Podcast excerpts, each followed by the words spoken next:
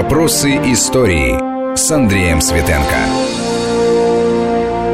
Мы вновь в студии Вести ФМ. Микрофон Андрей Светенко с историком Константином Залесским. Мы говорим о Великой Отечественной войне, о разных ее аспектах, и сугубо боевых, армейских и военных, и о, таких, о таких значит, и идеологически, морально-политических. И вот меня тоже вот в свое время очень удивляло по рассказам моего тестя, к сожалению, вот покинувшего нас недавно герой войны, он ну, на брюхе прополз от Сталинграда до Берлина, а потом еще до Праги. Много интересных, неожиданных, особенно в советские времена, вещей рассказывал, которые, в общем-то, заставляли, ну, по-другому все смотреть. Эм, и, в частности, вот ну, так как-то просто, говорит, январь 44 -го года, говорит, ну, ночью, значит, январь 44-го, вроде война уже катится на запад необратимо.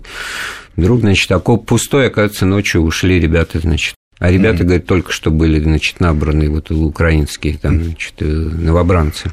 И вот таких примеров, вот недавно я прочитал воспоминания Валентина Иванова, где тоже это пример, он начальником батареи, значит, приезжает после госпиталя, у него ну, ночью, да, там январь 45-го, и mm. тоже вот из этих вот э, западенцев, что да. называется. Да. Вот чего это спрашивается? Ну, во-первых, не только это было, относилось к э, западным украинцам, э, такое же, такие же случаи были в отношении прибалтов. А, не только, кстати, прибалтов, в отношении, э, относительно некоторого числа и белорусов тоже был. Но в меньшем количестве, но это тоже, тоже присутствовало. Перебегали к немцам. Вот почему. Здесь э, надо, опять-таки, иметь в виду, что накал борьбы на советско-германском фронте был значительно больше, чем на западном. Это связано было с тем, что и со стороны Германии, и со стороны Советского Союза была очень сильная идеологическая составляющая.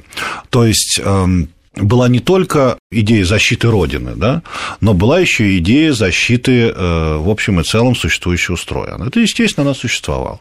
Не надо, так сказать, обманываться и говорить, что э, там, все шли защищать только, так сказать, только Великую Россию. А с точки зрения, так сказать, политических органов, естественно, продвигалась Да, Россия-то тогда совсем мало говорилось. Да. Вот советская, советская, там, сталинская, Ну, не, ну, там начали возрождаться традиции ну, российские, ну, так сказать, это было, так сказать, это было использовано. Это использовано. Точечно там, то, значит, танковые колонны имени Дмитрия Донского. Донского да, там... Нет, там, не, ну, введение погон, введение, так сказать, там а, это вот э, форма и содержание, да. да то, есть, тут, то есть были использованы везде, а, значит, фактически, значит, мундиры, формы, да, да. создание патриархии, так сказать, вот это э, церкви дать больше. Ну, то были, были Вот, сделаны. кстати говоря, тоже такое, ну, контрапунктом упоминание в мемуарной литературе, когда вот люди из оккупации, после трех лет оккупации встречают освободителей, значит, советские войска и видят, что это приходит, для, в их понимании, другая армия, они говорят, что там, значит, царская власть власть вернулась, потому что пришли золотопогонники, которые были символом белогвардейщины. Было, ну, то есть был предпринято, но при этом, естественно, идеологическая составляющая продолжала оставаться. И, соответственно, а, противники советской власти, что прежде всего касается и не только советской власти, а противники, то есть не противники, а сторонники своего, так сказать, национальных движений, которые во время войны встали ну, на путь сотрудничества с немецкими оккупантами. Ну да, потому что третьей силы это трудно найти, вот, да. определиться, хотя попытки такие были. Ну, в общем и целом, это были попытки, знаете, умозрительные. То есть, ну, это а, совершенно, так сказать, да, а ставка, игра собственной а ставка совести, была да. сделана на, в принципе, на немцев. То есть, а, как бы подразумевалось, что а, после окончания войны немцы подарят там автономию, полуавтономию, ну, неважно, надежды такие были. Другое дело, что ничего не подарили, но это вопрос третий. Вот. И соответственно, э, люди, во-первых, сотрудничали, во-вторых, э, на стороне немцев были идеологи этих движений. То есть, э, соответственно, это было, оказывалось влияние на вот призывников, то есть, ну, призывники это кто? Молодые люди, да? То есть, наиболее подверженные пропаганде ну, наиболее, так сказать, мало, менее Все равно странно, потому что всем же было понятно, за кем, так сказать, победа остается и чего ну, пропаг... было... Понимаете, пропаганда была очень важна в данном случае, и а, это показывает то, что, а, что лесные братья в Прибалтике, что бандеровские, бандеровские отряды на Украине, они в мае 45-го отнюдь не, не пропали, не растворились, а они продолжались еще, если я не ошибаюсь, с начала 50-х годов. Ну, то есть это вот, э, когда речь идет о национально, в кавычках, национально-освободительном, да. националистическом, патриотическом да. движении, которое, значит, да. в данном случае выбирает ту сторону, с которой легче достичь да, своей цели. Кроме... Это одно объяснение, но ведь да когда есть... такой выбор... Нет, нет, понимаете, тут выбор может быть еще и другой. А, на самом деле, по всем этим мемуарной, по всей этой литературе, а, опять, которые вот вы только что приводили, а, ведь возможны и другие варианты. Причем и там, и там ведь указывается, что бежали люди, э, сказать, в принципе, недавно призванные. Это могло быть банальное дезертирство. Уровень дезертирства в массов, при массовых армиях э, и в ходе боев э, крупных масс, он вообще очень велик. А вы знаете, вот, Константин Александрович, вот э, такая вроде бы позиция или тезис, с которым глупо спорить, что армия приобретала опыт вот да, по да. сравнению с 41 годом, 42-м, да. да маршал Жуков в свое время говорил, вот мы еще в 42-м только учились воевать, а к 43-му научились. Но это маршал Жуков, который с первого да. до последнего дня войны. А так-то ведь это же другие люди, те, те все погибли или единицы остались. Да, вот как вот да, да. Валентин Иванов там начинал лейтенантом капитаном закончил, это же как скорее исключение. И как вот можно говорить об опыте, о профессионализме на круг, вот это вот интересно, потому что люди-то другие. Ну, лейтенант на фронте живет две недели, вот, потому что если это реальная опыт, война. Э, опыт очень важен, э, понимаете, э, для воюющих, воюющих, воюющих, ведущих войну соединений, опыт – это одно из самых главных в войне достижений и показывает, его боеспособность, потому что все остальное – это приходящее. А опыт, он связан прежде всего не с тем, как солдат точно умеет стрелять и попадать в цель, что, что естественно, тоже очень важно. Но это называется не опыт, это лично это боевая подготовка. А опыт, он подразумевает слаженность действий подразделения в бою и, соответственно, уровень того, как это подразделение выполняет приказ. И, соответственно, как командир этого соединения может этим соединением управлять командовать, то есть руководить его действиями. И вот это, подразумевает э, приобретаемый опыт, он обычно распространяется на, не на условно роту, а распространяется на более крупные соединения.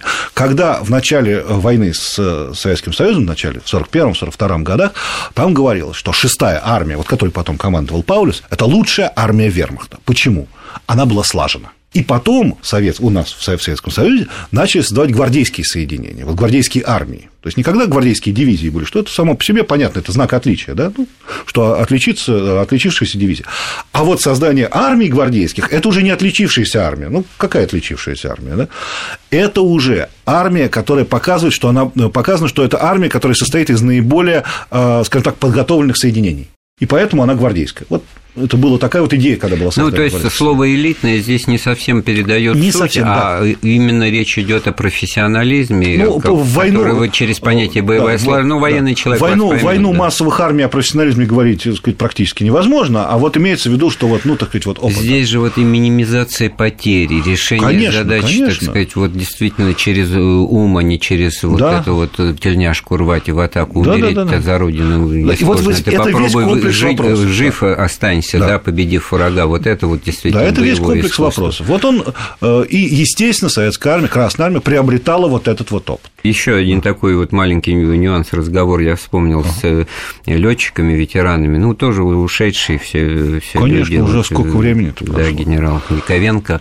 Uh-huh. И вот он рассказывает, вот упоминает, значит, тогда еще 80-е годы многих живущих, говорю, как же вас так много-то живых-то? Вот он говорит, мы встречаемся, когда у нас командир был хороший, у нас Бирюк.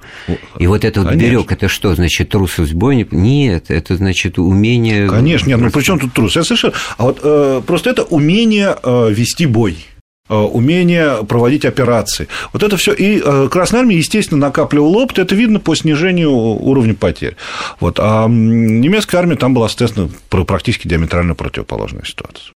Ну да, они начинали, что называется, так сказать, с да, высоко нам... поднятой головой, и закончили уже мальчишками, ну, да. стариками и прочее. Да, это уже... как бы закругляя тему. Вот картинки все таки фильм полусказка, может быть, ну, да, ну... но в ней намек тогда очевиден ну, в этом 17 ну, мгновениях. Использование фолькштурма – это, в общем, в принципе, предательство по отношению к собственному народу. Но это вот э, последняя да. Да, надежда. Кстати говоря, вот там, конечно, по-фашистски, по-гитлеровски не оправдал германский народ надежды да, этих безумцев, да, да, да, на то, что он будет там Ну, это завещание войной. Гитлера, народ оказался недостоин гения фюрера. Если он недостоин, то ему и не жить. Вот это тоже один из важнейших уроков истории, уже, может быть, более актуальный в сегодняшний день, о том, что, значит, миллионные жертвы, вообще поворот истории, все, так сказать, во многом пронизано, продиктовано безумием конкретных политиков, людей, которые возомнили о себе, так сказать, что они цари и боги да, и да. могут и, решать э, проблемы Вселенной. И будут решать судьбы своего и чужих народов вот так, как они считают. И ну, второе здесь, что, значит, всегда есть определенный контингент, который с партийным билетом или нет, но он готов, он вяжется, что называется, на эту любое, пропаганду. Приятно это слушать, что ты лучше, да. что ты лучше уже потому, что ты человек определенной национальности, у тебя там за плечами великая история, поэтому надо взять вот реванш за все обиды, которые там были понесены. И в этом смысле это тоже очень важный урок, и Одно то, что эту силу коричневую чуму победили ну, люди, общество и государства совершенно различные, да, да, да. вот это тоже, по-моему, очень важный показатель, Конечно. когда мир объединился, невзирая уже на свои, так сказать, различия. В, там есть частная собственность, нет, кто по-английски, кто по-русски, это тоже надо не забывать и помнить, потому что это общая победа, в которой, конечно, вклад советского народа ну, превалирует, это безусловно. Да, но э, в целом все равно как бы это победа, как вы очень хорошо сказали, общая, и э, мы одержали эту победу вместе и с э, Англией, Великобританией, и с Соединенными Штатами, и с Китаем, из Франции, из еще там массы других стран. Ну, мы про Японию, с которой воевал Китай, в основном-то да, не, да. говорили по ну, не, понятным но, но причинам, равно, потому что да. тема да. действительно глобальная, но. Все равно, как бы, а сегодня была. 9 мая, 69-я годовщина Великой Победы, с которой еще раз всех поздравляю. Да, Передачу подготовил провел Андрей Светенко. Нашим гостем сегодня был историк Константин Залеский. Всего доброго, слушайте Вести. До свидания.